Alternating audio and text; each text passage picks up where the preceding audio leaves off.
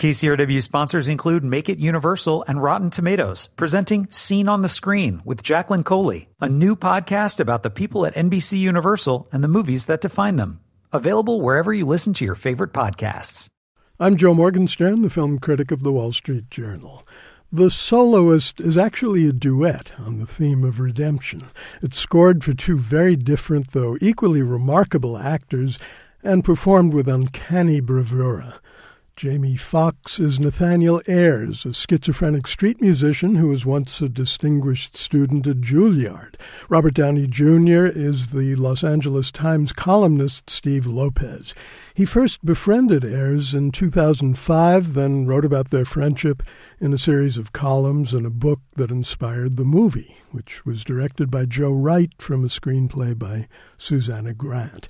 The fictional version sometimes suffers from an excess of inspirationalism but its core is marvelously alive and complex. My sense of the experience was summed up by a moment when Nathaniel is sitting in on an LA Philharmonic rehearsal at Disney Hall, and he says with intense pleasure, It's the way it should be should be and seldom is. Films have romanticized mental illness, as in Shine, or surrealized it, as in A Beautiful Mind, but this one plays essentially fair with it.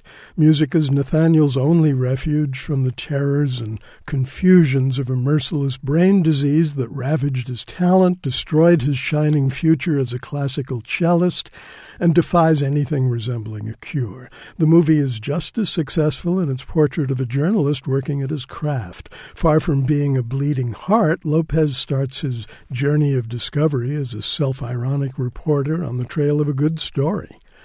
Movies often borrow the emotional power of great music, but The Soloist has its own rich dynamics and contrasting tonalities. Foxx's musician provides the passion. Nathaniel cuts a bizarre figure as he plays a two string violin in a downtown park near a statue of his beloved Beethoven.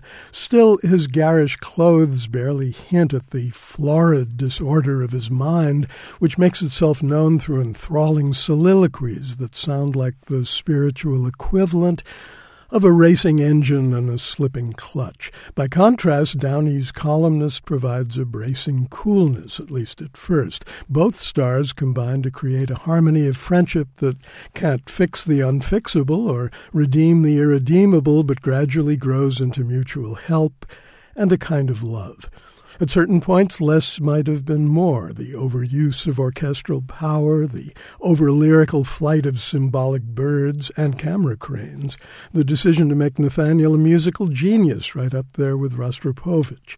Instead of the hell on earth that was Skid Row when the story begins, the movie evokes Dante's Inferno. The script fictionalizes Steve Lopez into a divorcee, and that's fine, but it insists awfully strenuously on similarities between his fear of becoming responsible for Nathaniel and his failings in married life. Although Catherine Keener, who's wonderfully appealing as his editor and ex wife, is especially so in the scene that draws the closest parallels. Yet these are smallish blemishes on a beautiful whole, and a beautifully photographed whole. Seamus McGarvey, who shot Joe Wright's previous film Atonement, has done superb work in sequence after sequence, including some downward looking helicopter shots that juxtapose the eerie sprawl of LA with the spacious grandeur of a Beethoven symphony. The movie has a spaciousness of its own, a brave willingness to explore such mysteries of the mind and heart as the torture that madness can inflict and the rapture that music can confer. Bravo to all concerned.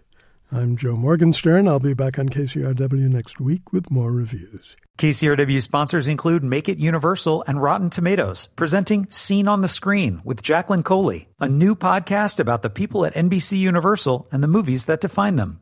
Available wherever you listen to your favorite podcasts.